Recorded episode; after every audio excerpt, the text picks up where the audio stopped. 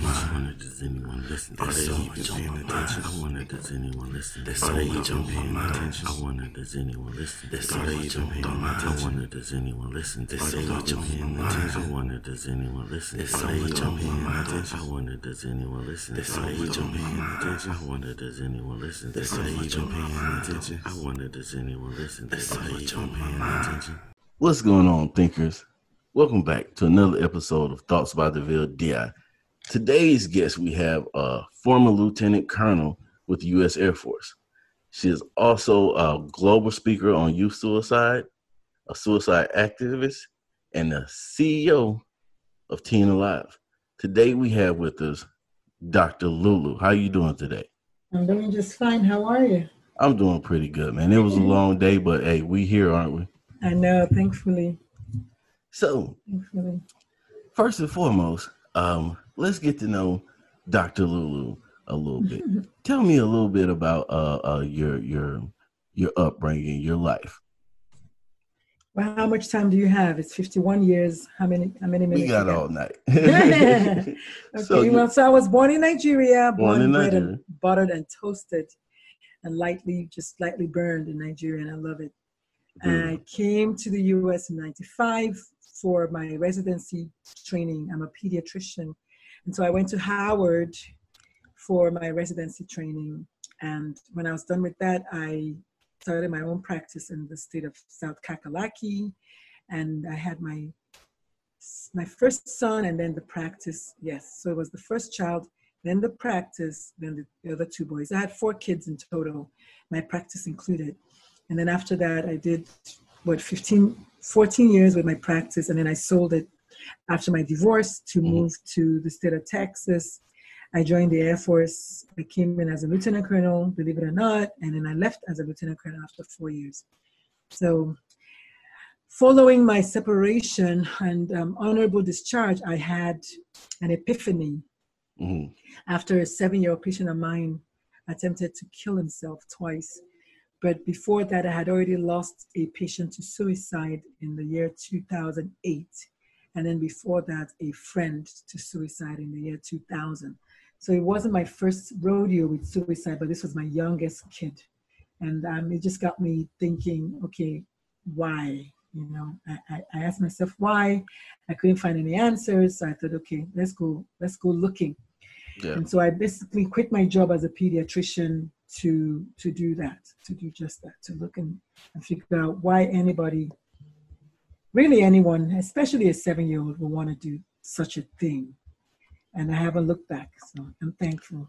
So, um, what are I don't know if you have uh, offhand, you know, or like, what are like the rates of youth suicide? Because you don't really hear about it a lot, like you know, in media or so on, so so uh, so on and so forth. So what are like the is this a um one of those existing problems that we have that's just not getting a whole lot of attention? Yeah, as a matter of fact, it's a it's a pandemic. I use the word mm-hmm. pandemic in my most recent in my book that my third book that I'm writing. I, I use the word pandemic because it is. It's global. It's all across the every country, every part of this world has been touched by suicide. However, most people don't want to talk about it, and especially when it's a child, most parents don't want to face it, and it's understandably understandably so. But it is what it is. Kids do kill themselves. The youngest child registered to have killed herself was five years old, a Chinese girl. So it's not like it's something like, oh my goodness, has never happened before. And then the youngest children in the US, since we're in the US, two girls were both six years old, one black and one white, that at least that I found in my research. So it's not a thing that is not known. Mm-hmm. However, suicide in anyone except maybe a Hollywood star is usually hush hush. More so in the African American community. People don't want to. I, I usually use the phrase they throw the Bible at stuff like mental, anything that's to do with mental illness, mm-hmm. the average African American will throw the Bible at it. And essentially, it's a denial thing, which is unfortunate because I don't care how much you want to deny it, it is a thing. As a matter of fact, as of 2016, the most recent statistics showed that, and actually they confirmed it again, reconfirmed it in October of 2019, that African American kids aged 5 through 11 have a higher rate of suicide attempts mm. than their Caucasian counterparts. But you probably never hear that in the news. But you no, can man. Google that if you like. You'll see the studies, you'll see it all there. So it's not a thing that is unknown. It's a thing that we prefer to push underneath the ground. And I, I usually say that the the slaves actually brought that from from the motherland because mm-hmm. back in Nigeria where I'm from, we still we don't want to talk about mental illness. We don't want to look it in the face. We don't want to address the big red, blue, green, purple elephant in the room. But that doesn't change the fact that the truth is the truth, and um, the truth will set you free. So I'm here to try to burst all kinds of myths about suicide and try to get people to to just know that this is real and it's not going to go away unless we start talking about it. And of course when you start talking about stuff then you have to do something about it. Yes. So, so what are um what are some conditions that you're seeing um for us that may not know that are leading to to these youth suicides especially the, the younger ones like you said um you know the the five to seven year olds the eight year olds the younger people what are the conditions that are, are pushing them to this do you think or you have knowledge of well, I mean, it's not it's not one thing. It's whether young or, or old is not one thing. The, the one one thing is not is what people say. When I ask anyone, any adult at least, maybe not the children, but usually the adults, and maybe some kids. But when I ask any adults, like I'm going to ask you now, Omar, what do you think? What have you heard in the news or wherever that is the top reason why people kill themselves? What would you say if I asked you that question? Um, bullying is the push that they've been on lately. That's Very what good. I've that's been one. Bullying. Okay, what else? So that's for children, but mm-hmm. overall mm-hmm. speaking. Um, depression, finances. Yes. So exactly. So as you know, it's, it's multifactorial. But mm-hmm. you are probably the I've been in, I don't know, 60 podcasts, maybe more. And I have my own podcast and all my guests, maybe my guests, maybe, maybe not. But generally most podcasts that I've been on, except the ones by doctors, most people say the same thing that the news says, which is mental illness. Mm-hmm. And so you are one of the people that mentioned bullying because we're talking about children. When I make when I force people to focus on kids, then they think bullying, which is mm-hmm. true. And so what does bullying do? If you if you if you go with the mainstream media, everybody, every Hollywood star, every last Hollywood star that killed themselves, almost every time you hear mental illness. Well, first of all, they're making the news because they're Hollywood, right? Yes. But also, most of them, if we're going to be honest, if we're really going to be honest, if you peel the layers, you find out that there are other things going on. And the truth about it is, majority of people who do have a diagnosed mental illness, as long as they have been diagnosed correctly and are taking their medications, they do fine. Majority of people who have mental illness do not die by suicide. However, if you ask anyone, especially the drug companies who make those antidepressants, mm-hmm.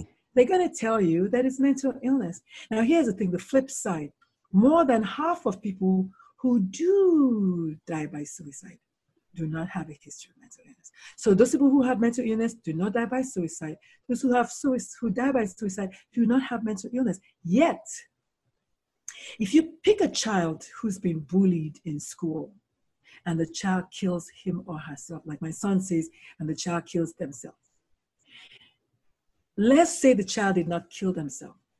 If that child went to see the doctor, nine times out of 10, they're going to give them an antidepressant because they cry every day, they're sad. Yes, that's reactive though. That's because something is happening to them somewhere. Either their uncle is molesting them, or their parents are bullies, or they are being bullied at school, or whatever. Bad grades, self esteem, whatever.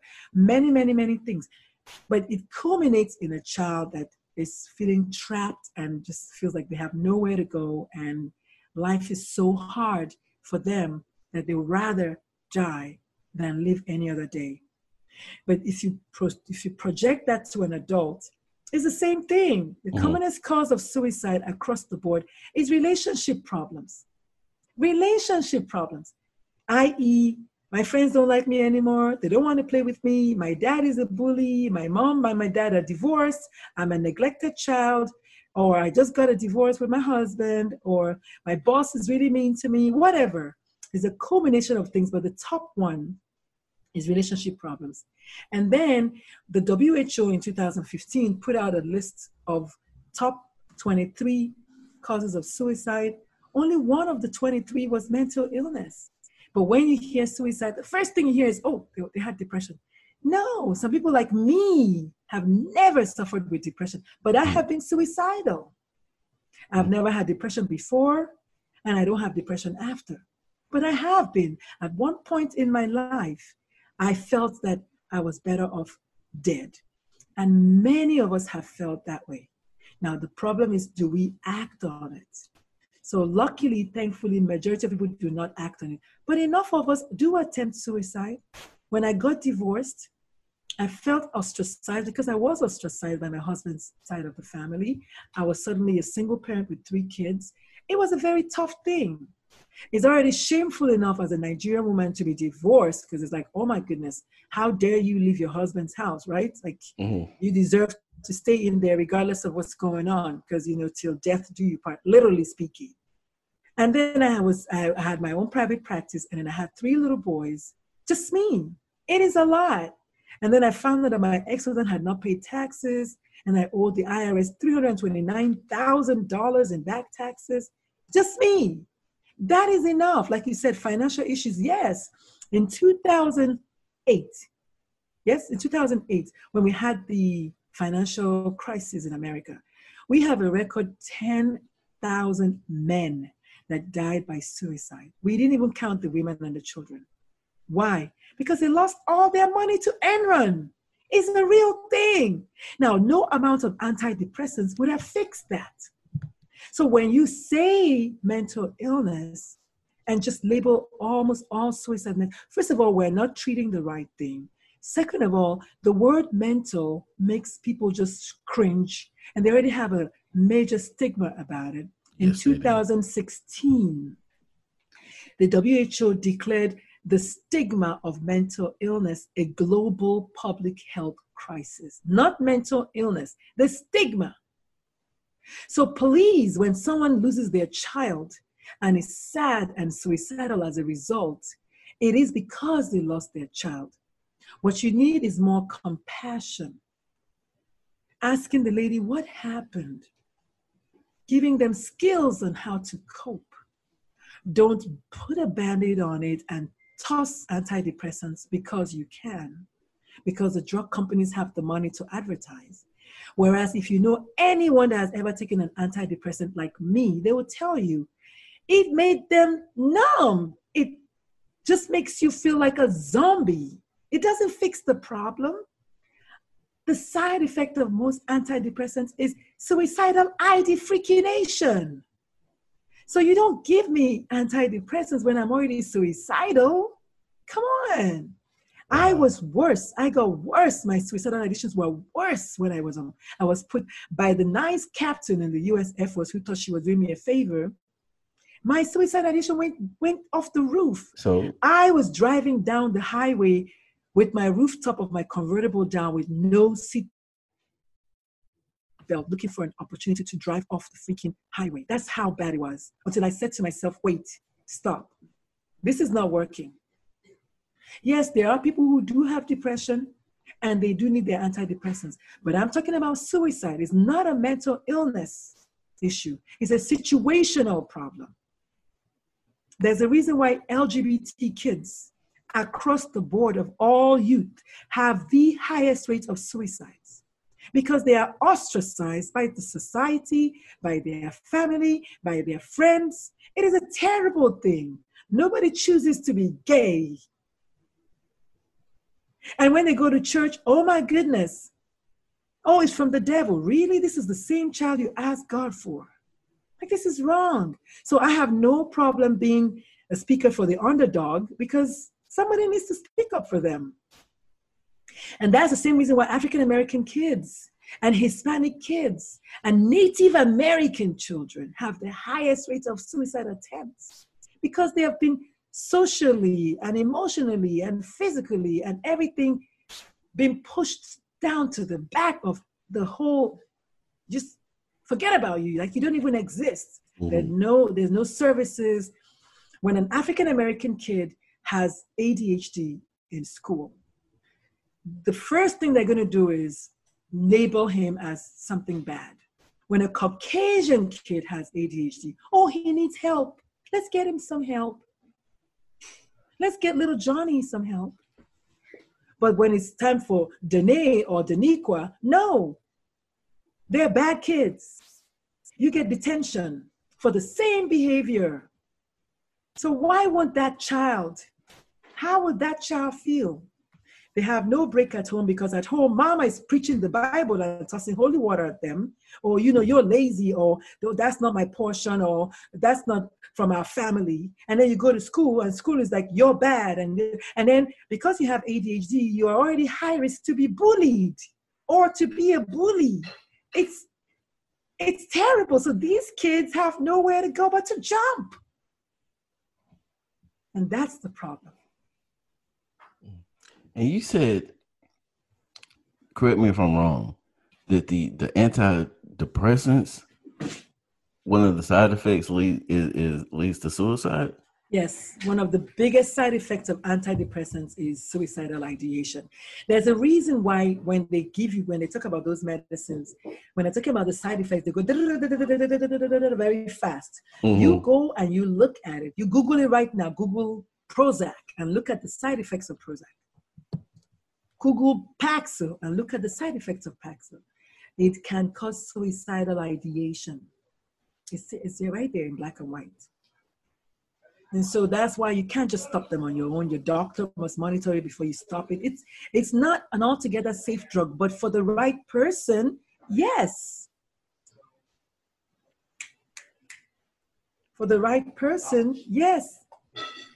Wow. You know, I, I just Googled it and boom, there it is. There it is. I can't make this stuff up. I mean, it's just of thinking and behavior in children. Hello, hello, adolescents, young okay. adults. Okay. Wow. Or like my friend would say, "Oh, krr. this is real. this is yeah. for real." So we can't just assume that just because people have money, aka the antidepressant, the um, the um, the the drug companies have money to toss at us just because they do have those things, they have the money to advertise. And they tell you, ask your doctor for Prozac, ask your doctor for Paxil. They tell you, they suggest that to you, and you don't know any better. So you ask your doctor for Paxil. And the average doctor is given five to 10 minutes with a patient. Yeah. They don't have enough time to stay with the patients, no way to find out what happened. And it's like, here's your medicine next. So we so in America, I'm so glad I got to this point because in America, in the last three or four years, prescription strength antidepressants have more than tripled. You can look it up, have more than tripled. But in the same space of time, suicide rates have continued to soar. So, what's wrong with that map? If indeed mental illness is the reason why we're having suicides, why are suicide rates going up when we're having more antidepressants in circulation? Because we're not, we're putting a band-aid over what's wrong. And I like, I, one of my biggest problems was just the African American community. It's such a taboo. At least my Caucasian friends, they'll get therapy. You know, they don't mm-hmm. mind going to therapy. But the African Americans, it's a whole taboo. Yeah, even say I, they want to go see, oh my God, you're going to see a therapist? Oh, let's go to church and pray. Let's let's go pray it away. You can't pray away everything. I recently told someone that I was um gonna go get uh, therapy, and they was like, "You don't need no therapy." Yeah, this was a, a close family member. I'm like, "I know." I do. Uh, you don't need no therapy. There's nothing wrong with you. Like, mm. okay, you. I respect you mm. as my elder to mm. say whatever you want, but I'm still gonna go do what I need. Well, you know what that does, though, is that you are lucky that you are with you are firm. You stand firm within your own self. Imagine a child who doesn't know any better, whose mother is also in denial, that kid is never going to get better. And then you can get suicide. So the thing about it is, if, if someone has mental illness that's diagnosed and they're not properly treated, and then you toss in substance abuse and you toss in poor support from the family members, yes, you can get suicide. I don't want people to, to leave this podcast thinking the good doctor said you can have suicide uh, amongst people that have mental illness. No. But if that person is properly diagnosed, properly treated, gets counseling, has the support at home, absolutely they're going to do well. They're going to thrive. Many people have been taking Paxil and Xanax for years. They're doing just fine. I'm talking about those who are not diagnosed, mm-hmm. who have not been properly diagnosed, versus those who do not have any mental illness at all, but they have what I call mental anguish. In my case, I had just been got become divorced. I had just found myself as a single mother. I had just had to sell my own private practice that I had for, for 13 years. I just joined the Air Force. I had to go to basic training, leave my kids at, at home. And then I found out that, oh, I owe the IRS all this money. That is enough for any sane person to be suicidal because it's like, wait, what? Am I going to go to jail? What's going to happen? How am I going to pay this money? It is a lie. And while someone else might have the same problem and not be suicidal, I was. Mm. And, and you know, I don't. What else do I need? I don't need anything extra, because thankfully I didn't act on my thoughts, but I was suicidal. And then as a doctor, it's even worse. Oh my God, you're a doctor. You dare not say you have problems. They're gonna look at you like something's wrong with you. But yes, something is wrong with you. You need help. So most doctors have the highest rate of not most doctors, doctors in America have the highest rate of suicides of all white collar jobs. I wonder why. Right? Yes. Wow. The studies have shown, and this study was done in 1978, okay? 400 doctors die by suicide each year. And that's not counting the residents and the medical students. Since this quarantine has been going on, how many doctors have you heard of that have died by suicide, Omar? The, uh, honestly, I haven't heard of any. Well, you need to get you need to get with the news because just last Sunday there was mm-hmm. a girl, a lady from New York. Last Friday, another lady. Oh my God, lots and lots of suicide among doctors. Period. And then you throw in this COVID nineteen. They're overworking. They don't have mm-hmm. the proper equipment. I mean, come on. Please, you look it up. Her name is Dr. Breen, I think, or Bean or something. She was she was in New York Presbyterian Hospital or something. Just look it up. But the point is, doctors have the highest rate of suicides of all white collar jobs. Why? Because we're overworked, they have student loans, they're relatively underpaid, and they can't ever reach out for help when they have issues going on.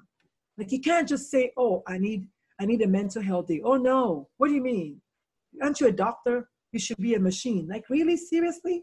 And so we have this culture, this toxic culture that's not going to get any better. And doctors continue to kill themselves. We already don't have enough doctors as it is. And now with those that have died by COVID 19, those that are overworked, I mean, it's terrible. It's a very terrible situation. So some of us have to speak up about it until we can speak no more. Okay, I got a question.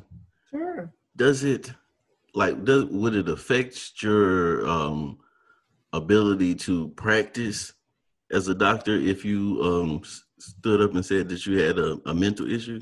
It shouldn't, ideally, because other people who, if you're a banker or a dentist, I mean, not a dentist, but if you're a banker or whatever, I don't know, if I'm just going to put something in there, just toss in any other job that has a low suicide rate. If that person said that they were having issues, their job will support them. They will ask, oh, yeah, yeah, yeah, take all the time you need. You're a CEO of some funky banks. Yeah, yeah, please go rest. But if you're a doctor, they look at you like, wait, but you're a doctor. Yeah, okay, so what? And so, like I said earlier on, if somebody does have mental illness of whatever sort, if they get the proper treatment, they will do well. That's what I'm saying. Mm-hmm. But when they don't, that's when there's a problem. And most doctors is like a huge taboo. It's a taboo of all taboos for a doctor to even open their mouth and say that they're depressed. Yes, my um my job actually offers uh therapy sessions that they pay for for us. Um, even if you're dealing with any uh, addiction, alcohol addiction, or drug addiction, as long as you stand up and say, "I need well. help," you know they um they'll jump in and they'll help you. Every job, every job I know does that. And nowadays, well, we're beginning slowly, very, very slowly. Some some establishments, some hospitals are now offering doctors mental health day and wellness day and things like that but it's still very very slow and let me tell you something i don't care who you are if the board if your state's board hears that you have any issues with mental illness, mm-hmm. you be very, very careful because the state board is going to do something about it. Because people are going to, and again, the same thing I'm talking about. First of all, there's a taboo about it, you know, and then again, you're a doctor, and you and you, you know, we're not trained to ask for help. And as we get older, no one wants to ask for help. Most people would not ask for help. Whereas when they were children, the first thing the toddler would say, uh, "Mom, mom, come here, mom, mom, can you come? That's what we do as children. And then when we get older, oh no, I don't want to tell my mom. I don't want my mom to think. So, so if you don't reach out for help, then then then what, what's going to happen? You're not going to get better. You're not because we can't read people's minds. And then again, on the other hand, most people that have reached out for help have not gotten the proper response from people, like your like your family member did. Oh no, oh don't say that. You know, what do you mean you need therapy? You know, and then so that makes you not want to speak up. Yeah. So that, there, therein lies the problem. Therein lies the problem. So, in your opinion, how should we approach these issues? Let's say there's a parent out there that has a um, a teen, preteen, comes up to them and says, um, "You know, mom, um, something's wrong. I'm just, you know, uh, um, grades are, bad or whatever, and I'm getting anxiety, and I'm just, you know, I don't know how to handle this. What? How should we approach that? Versus, like you said, just getting them on some type of medicine for it. How do you think we should approach that? I mean, in all fairness to you, that's a great question. But in all fairness to to that question, during adolescence, adolescence, we've all been teenagers before. It's a very rough time period. You're growing, your body is changing, you're all about your peers, you care about everything that your friends are doing. It's, it's a rough time already as it is. What I'm asking the parents to do first and foremost is have an open door policy. Allow your kids to actually come in and talk to you. I usually joke about the fact that my youngest son he he jokes about like he not jokes but he talks about like his farts or whatever you know? It's a big deal to him. Mm-hmm. so as his mother and his other mom both of us we just we we we're like oh really? We want to we want to hear because he wants to talk about it. I'm like okay sure. What do you want to talk about? He said oh is this is that and oh, okay so i allow him to talk about the little things so that when if and when the big things come he can come and talk to me but if, if what you say is, oh, so, shut up, or you know, be quiet. That's you don't really mean to kill yourself. Well, what do you mean? You, you know, whatever. Then the child is, and you've lost your window for them to talk to you again. They're going to shut down, and they're not going to say anything. And so, what I ask the parents to do is, first of all, have an open door policy from the get go. From them when they were toddlers to when they were in grade school to when they let them be able to come to you within reason, of course. I mean, if you're tired, I mean, it depends on the culture in the house. You know, is it a toxic environment where they can't speak to you, or is it an environment where they can come to you? If they can come to you, that's great. That means you've done a great job already so far. If, if your child comes to you, you've done a great job because most kids will not come to their parents, they'll go to their friends. So if your child, if you're lucky enough for your child to come to you, the first thing to do is leave the door wide open. The second thing is don't be in denial. Don't tell them, oh, you don't really mean it. You're not really going to kill yourself. Like, oh, you're seeking attention. I can't stand that. People say, oh, they are selfish. No, people who want to kill themselves are not selfish. They really are at the end of the rope for them. Like they're trapped. They just like their body's on fire and they just want to put the fire out. So leave the door wide open. I use the phrase lean in and talk. That's what I use. I use that a lot when I give my talks. When mm. you lean in with your with well, at least with your body, you know, you're closing in the gap. The person feels like, you know, you want to hear more, you know, when they lean in, you know, that just physically speaking, but also it brings your heart closer and then your ears closer. So it's like you're already showing them that you're, you're paying attention and then you talk to them. The first, the T stands for literally tuning into their own radio frequency. Like the truth is, if if I tell you that I'm feeling bad and you don't really believe me, or you think maybe I, I don't look like I feel bad or whatever, then you're not in the same frequency as me. But if you're tuned into my radio frequency, you're gonna, oh my God, really? Or what, what happened? How can I help? You know? So tune in to their radio frequency. And then A is ask those difficult questions. Honestly, if you ask somebody, do you want to kill yourself? Or do you feel like you're going to hurt yourself? It doesn't make them do it. What it does is it makes them think, oh, okay, well, they want to talk to me. Okay, well, you know what? Actually, I, I have been thinking about that lately. Versus not asking any questions. People are afraid, and I and understandably so, they're afraid to ask the question because they don't know if someone's going to say yes. What are they going to do? Well, you don't have to do anything. Just say, okay, let me take you to get some help. Because if, if you if you come to see me, I don't care how bad your toothache is. I can't help you. I'm a doctor, but I can't fix toothache. Mm-hmm. And so if the child comes to you, say, Oh my goodness, first of all, thank them for there's a reason why most suicides are a surprise because people don't want to tell anybody. Like, oh my God, I just saw him last week. Two weeks ago, my next door neighbor across the street from me, his son killed himself. Two weeks ago. And I'm right here in my house, and the boy killed himself. It happens. Okay? And his mother was at home. It happened. She didn't even know. She thought he went to work. Imagine that. So if your child chooses to tell you, it is a blessing. And you should thank your goodness for it because, oh my God, you were chosen. So, um, and you what? have six seconds to make the right decision, to say the right thing. Hmm. Go ahead. I Oh, so A, a is for ask. So A is for ask the right questions. And then L is for listen. if you ask the question, listen to hear what they have to say to you. Listen. You have to hear what they're saying. Are you are you thinking about killing yourself? Are you thinking about hurting yourself? Do you have a plan? Mm-hmm. You know, it's like because if they have a plan, they're most likely going to do it. Oh, you know, I don't have a plan, but I'm really like I'm really like feeling really really bad. Okay, well, let's get you some help, and maybe just maybe your child is going to be okay. But you don't want to say take him to church and take him to. The, I mean, I'm not that the church is wrong, but I say while you're praying, get therapy, get help and then the last one is K is keep in touch. A lot of children, if like if it's a teacher or a coach, I mean they, they will they will they will, you know confide in their teacher and their coach before they confide with their parents, honestly. Mm-hmm. And so your the last K for talk is to keep in touch with that person. What happens in, in, in, in real life is if my child dies for the first month everyone is coming to talk to me. The next two months and by by the, by three months no one is checking. By six months no one is checking. By one year oh it's an anniversary. Oh yeah how are you doing? So you need to keep in touch. That child needs to see you the adult as a trusted adult as someone who is intentional and present in their life. That child needs to see you that way okay? So keeping in touch and keeping those communication lines open is critical for the at the beginning and even down the down because they're very fragile. It's a very fragile state. It's not an easy thing, you know. And I do know it. Teenagers are dramatic. Yes, I get it, but you know, it's not something that people want to play with when you're suicide. It's just not a. It's not a thing. Yeah. It's not a joking thing, you know.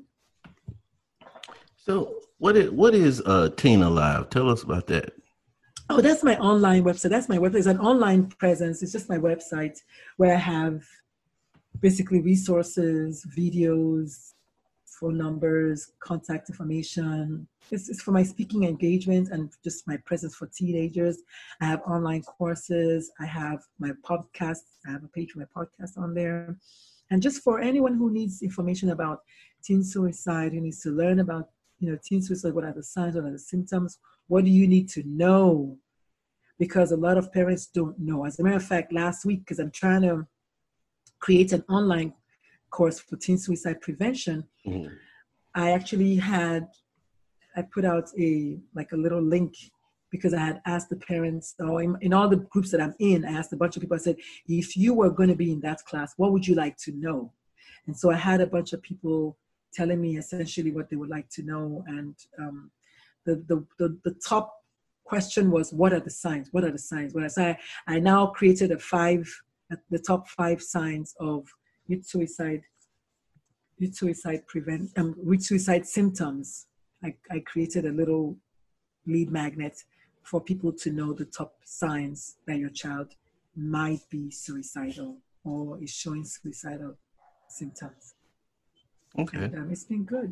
Yeah, thank God. People want to, people like, you know, becoming more aware. I mean, I hate that it's going to be a suicide or whatever that's going to lead us, you know, to where we need to finally start listening to our kids. But you know what? If that's what it's going to take, then then that suicide was not for nothing. And mm. you know, it, at least we had other lives that were saved as a result of of that. So. Yeah.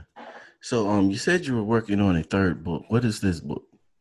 My third book is about bullying. It's actually called "Is Your Child a Bully?" Well, as I yesterday, it was called "Is Your Child a Bully?" But I did a little thing on Facebook and asked them what they thought about the mm. book cover, and then a couple of one lady said, "Is My Child a Bully?" would be a better title, and then someone else said something about something something. So now I'm thinking the book is going to be called "Is My Child a Bully?"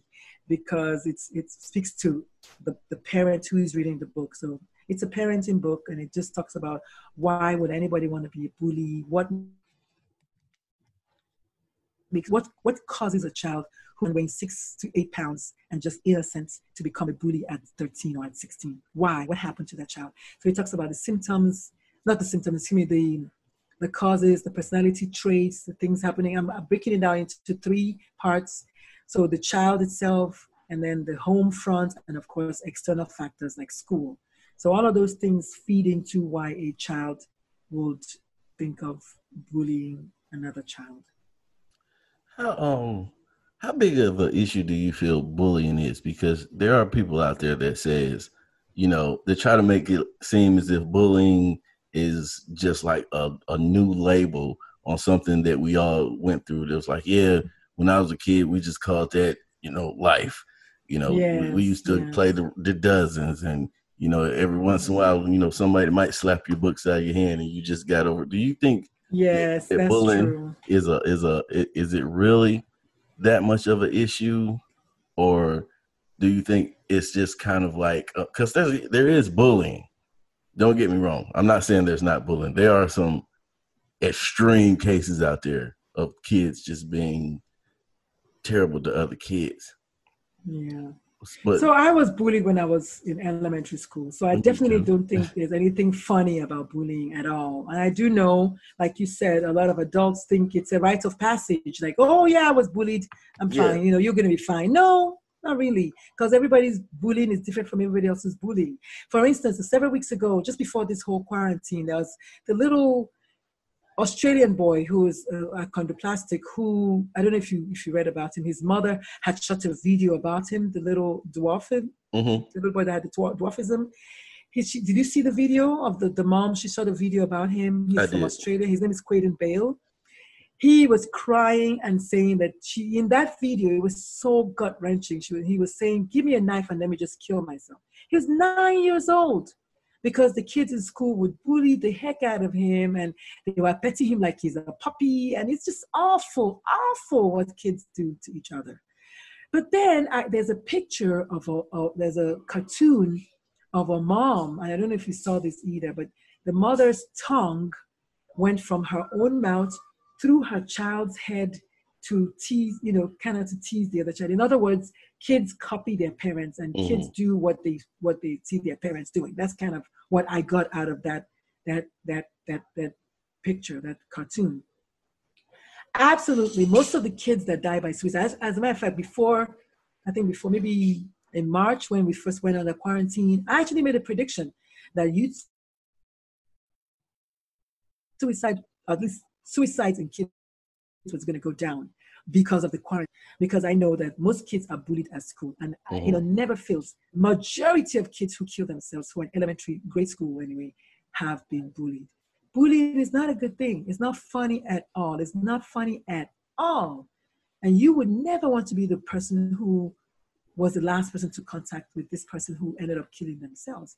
So i don't take bullying lightly at all. I don't think it's yeah. funny. I also think that in today's world because we have the cyberspace. We also have a, a different mechanism of bullying now, which is basically in cyberspace, the child or the kids constantly have been harassed. In our days, there was no phone, there was no tablets, so you get bullied on the school bus, and when you get, get home, you yeah. exactly. But now, oh my goodness, it's on your phone, it's on the tablet, it's on your computer. I call them gang keyboard gangsters because you can only do that through the through the keyboard. You cannot really do it in, I mean, there's some that also bully you in person.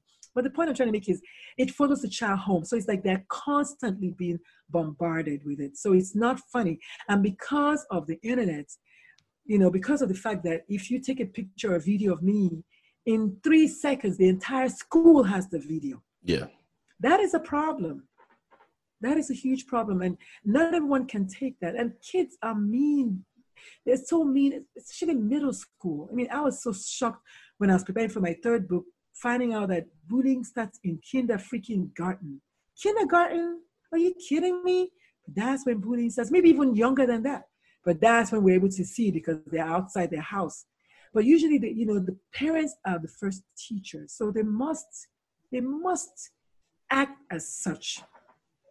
We are the first teachers, so the kids learn everything from us. If you, if you and your spouse are fighting and bickering all the time, if you're that kind of parent that's yelling and screaming all the time or whatever, your kids are learning these things. And then some parents, you know, oh, it's nothing. Oh, he's just being a boy. No, he's not just being a boy. When is he going to stop being a boy? Is it when he rapes somebody at Stanford? I mean, no. So, you know, uh, parents just need to do a little bit better with owning their their parenting. Your, your kid is not your friend, he's not your buddy. Mm. My son is 21, about to be 22. He's still not my buddy. I mean, when I come, he say, Yes, ma'am, because, you know, he's always going to be my son. I'm always going to be 29 years older than him. He's always, you know what I mean? Like, he's always going to be my child. Yeah. Yeah, we can, the relationship changes, but he's always going to be my child. So, you know, he should never become my friend. There's a reason why he's my child. If God wanted him to be my friend, he would have been my age. Yeah. And um, like I was speaking back on the um the bullying starting early. I was bullied, like you said you were in uh mm. elementary school. And funny at all. it it made me aggressive once I started because I was a small I was a small kid. Mm. And once I started to get size on me and you know started to come into my, my my body and realize my strength and so forth, so on and so forth, it made mm. me more aggressive. So once I was able to physically put a stop to those type of things, I was always kind of like waiting for a chance to versus, you know, a confrontation happens or whatever, or somebody's cracking jokes and I'm looking for a way out of it or looking for a way to defuse it. At that point, mm-hmm. it had built me to where I was ready to engage. It's like, okay, yeah. say something and this and this is what's going to happen you know? Exactly. So yeah. so you were so basically what you were is the category called a bully victim. So mm-hmm. you were a victim to begin with and then you became a bully. And that's that's very very common.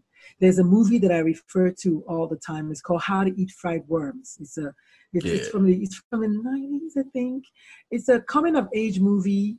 This little boy he was being bullied every single day at home by his big brother and then he would get to school and he was the, the ultimate bully at school. So basically, he was, you know, and, and that's the thing about it, it becomes a vicious cycle. And unfortunately for you and I, and for us, bullying actually, it, it has short and significant long term effect. I mean, it's not a joke. Even the bystander ends up having mental problems or problems, at least emotional issues down the line. Both the bully, the victim, as well as the bystander. Because imagine that kind of guilt as a bystander. Like you're just there watching somebody getting beat up every single day. That's traumatic. Yeah. Very, very traumatic. Either because you can't help or you don't want to say anything so that you don't become the next victim or whatever. You know? It's it's it's terrible. It's not even a joke at all. Yeah, and I, and I think you kind of get desensitized to it too. Absolutely. If, when you're always seeing it or you're always around it. And then you can also become a bully. And you know, there are yeah. lots of reasons. I mean, they they bully because they want to become in, they want to be in a clique. They bully because they want to show dominance. They bully because just because, because they're rich. I mean, there's all kinds of bullies. People people are bullies because they're rich. People are bullies because maybe they're bigger or you know, you know, people are they're bullies because at home they don't get any love, and so they go to school and they lash out. Uh, people, kids, are kids anyway, they are, they are bullies because their personality traits. Oh, they they're naturally maybe rambunctious more than others. And those might not necessarily be bullies, but because they act like bullies, they can become victims because people don't want to beat them up. You know, it's it's it's a terrible thing. People that have ADHD, they have a lot a lot of energy, and unless they're able to expend their energy and you know burn off some of that energy, they might appear to look like like they're bullies.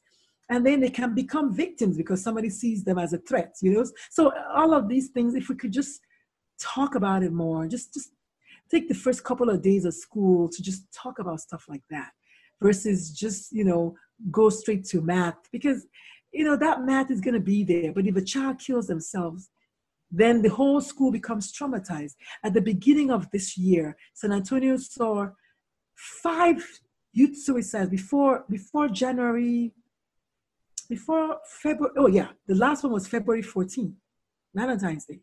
Mm. We had five suicides, all age 19 and under, between November and February. It was like one every month or something. It's wow. terrible.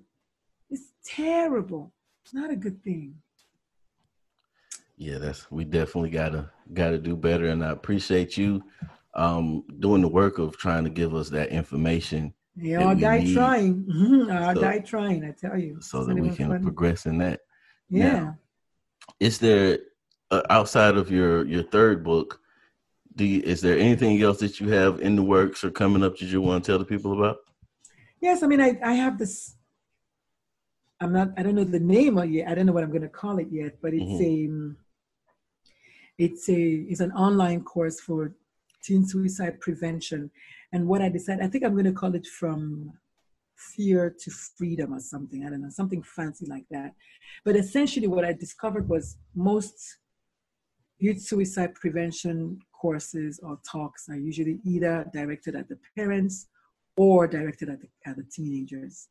But this course is for parents and teenagers together. So it's, it's, it was born out of my son and I taking Spanish class together since this quarantine. And I said, you know what? It's actually a form of bonding. It's one hour every night at 10 o'clock, but it's, it's, it's, it's, a of bonding for us. And so what I've realized is if I can have the child and the parent together taking the course, then they can help each other, understand each other, and maybe, just maybe, we will have less suicides. Because what I noticed in my private practice is like when I speak with my patients' parents, the kids actually do get better because the parents, you know, start changing certain things that they're doing at home and all that. But also, you need to also learn themselves, you know, how to control certain urges, how to listen to your voice better, how to not allow your thoughts to control you, all of that. So I want to I want to do a combination so that they can maybe help each other and then grow from there. So I'm going to give it a try, you know. So that's coming, or that should be dropping in the month of June by the grace of God, if not before that, because I know my book should be dropping by the end of this month, mm-hmm. and then mm. I'll do the online course for June. But next week, Sundays, I'm really excited about that. Next week, Sunday, the 17th of May, I'm having a virtual, I'm calling it Dr. Lulu's parenting during and after quarantine. That's what I'm calling it. Dr. Lulu's. I just literally just decided this two days ago. Mm-hmm. So I got my crew together, and we're all excited. We're gonna we're gonna knock it out. So I've got me. I'm a pediatrician. I have a family practice doctor. I have another pediatrician, and I have a a child whisperer is what I call him. He's a communication strategist for parents and children. And I have a school counselor, and then I have an exercise lady who's going to teach us just easy things you can do at home to not go to the pantry every time you get a chance and to just easy things you can do around the house. She works from home, so she's used to staying, you know, healthy or whatever at home. And we're just going to give the, the, parents tips. So I'm excited. That I'm really excited about because that uh, literally the idea came to me two days ago. So I know we're kind of sort of looking at close to the end of quarantine now ish, but still, you know, we've got the whole of the summer, and what we're going to do is Someone is going to be talking about trauma, childhood trauma. They were going to talk about the parents themselves, their own trauma. Of course, I'm going to come in from the angle of youth suicide prevention, teen suicide prevention. The gentleman is going to talk about communication between parents and their teenagers. And then the school counselor is going to talk about what she sees in the school front that kids, you know, complain about. So I am super excited about that. Like, I just feel like I feel so special just because it's like everything we see in this whole world began from an idea that someone had. Yeah. What if I could do this? What if we could have power for electricity? What if we could have an iPhone? What if? And then here we are. So my idea is what if we could have parents while they're at home with their kids learn. I know it's kind of down the line already, but but but it's stressful. But if we could get them to master how to communicate with their kids better and also to understand them, their own selves and what they themselves, the trauma that they bring to the table, then just maybe, maybe we'll have less of the domestic violence and less of the stress that the teenagers encounter. And then maybe, of course, the ripple effect will be less suicide. So I'm excited. I'm excited about it. you're actually the first person that I've told about it, so I'm excited. Okay. Have you have you decided where you're going to place? Like, where are people going to be able to find this? Like, what platform? Um, it's going to be well. So, so mostly, I'm, I'm I'm mostly active on Facebook, but I'm also on LinkedIn and on everywhere, on Twitter and Instagram. And so, I'm going to put, I'm going to post it everywhere. But but we're all mostly going to try to attack Facebook viciously and get all our friends. And I already started. I, I did an announcement yesterday. I put it on my newsletter today, and I'm excited. I'm really excited about that. Okay. I don't know when your podcast is going to be published, when this one is going to be published, but I hope it's published before the 17th of May because we're going to be doing it on, on it's a Sunday. I know it's a Sunday, but we're going to do it from I think we said 12 to 5. So it's going to be fun. okay. Fun. Yeah, this this episode will actually go up um, this Wednesday. Yay! That's exciting. Yeah. What's and the then, name of course, of, you tag me on it so I can I can definitely definitely. What's the name of uh, your podcast? My podcast is called Suicide Pages with Dr. Lulu. So suicide pages, so like the pages of a book, because basically my my guests come and speak to me about suicide. That's really all they not suicide, excuse me, about trauma that they've suffered and you know what they've been through to to that point. Okay. And so I actually I'm going to put your name down because you did talk about the days of your bullying and also because you're a rare in, my podcast the the men in my podcast my men my male guests are called unicorns mm. but my black male guests are called unicorns unicorns because i can't find black males out there for nothing to to talk to me about these things that make people vulnerable and so i'm putting you down as omar I don't know your last name, but I'm putting it down as Omar. and I'll be in touch. I definitely would be uh definitely would be honored to uh come and speak on your show. Oh yeah, that'll be awesome. That'll be awesome. I can't wait. Uh, we, we, my my podcast has done pretty well. I think it's seven months old, and we have about six thousand or more downloads. Nice. And I have thirty episodes that are still pending that I haven't published yet. And, and then I have like 75 or 100 people on my waiting list. So you just you just got to the bottom of the waiting list. So maybe 2020 we'll be interviewing you, but it's gonna happen. It's gonna hey, happen. That's cool. That's all right with me. now, where uh, your other your other two books? What are the names of those, and where tell the people where they can find them? So both books are available on Amazon.com. The first one is called how to raise well-rounded children. And if you could see me, I'll show it to you. But um, so how to raise well-rounded children, that was a bestseller on Amazon. And then the second book is A Teen's Life, A Teen's Life. And so both of them are available on Amazon as well as on my website. But I like Amazon so that people can give me reviews. But yeah, so they're available wherever good books are sold. Nice. Mm-hmm. Now, Dr. Lulu, once again, I'd like to thank you for taking the time out to talk to me today. You gave me some good information. Definitely told me taught me some things today that I didn't know about, and um, I really appreciate the work that you're doing, and I I, I hope that you have much success doing that work. Thank you so much. I appreciate it. I mean, it's already happening. I got an interview with the History Channel on Friday, so nice. I know, right? For real. They they they saw an article that I wrote because I'm also a freelance writer. I love okay. to write. I love to talk and I love to write. I wrote an article for a blog called blackpast.org. Blackpast.org. I wrote that for for Black History Month last year, and I guess they have a podcast called History This Week. And they wanted to look into the so the article that I wrote was about the origin of mental illness in the black people want to kill themselves, whether it's Hispanic, whether it's Native Americans, whether it's blacks, whoever, especially minorities. And so I was just asking myself, I wanted to know, well, where did this whole taboo, where did it begin? And so then looking, and then the more I was looking, the more I saw that, oh, indeed, it was from this from the days of slavery. And so I, I dug a little bit more and I, and I found out that, oh my goodness, there's this whole thing about, you know, ah, it's it's a lot. It's a lot. It's a lot. But anyway, they found the article and they know like they wanted to interview me because of that piece. I'm like, ah, are you kidding me? Of course. So that's awesome. Next up, Oprah, right? That'll yes, be good. yes. Definitely, definitely. Um, once you once that's all done, keep me keep me in the loop of the things that you got going on, and when I sure will. If we're friends on Facebook, you probably hear because I I am on there all the time talking right. about stuff. Yeah, but I'll well, find you or send me a, a, a friend request if you see me before I see you. Definitely. So, like I said, once again, thank you for taking time to speak with me today. I really do appreciate it. Right. And as always, thinkers, I appreciate each and every last one of y'all that take the time out to listen to my show. Because without you guys, I'd just be talking to myself. and we out of here. Y'all have a great day.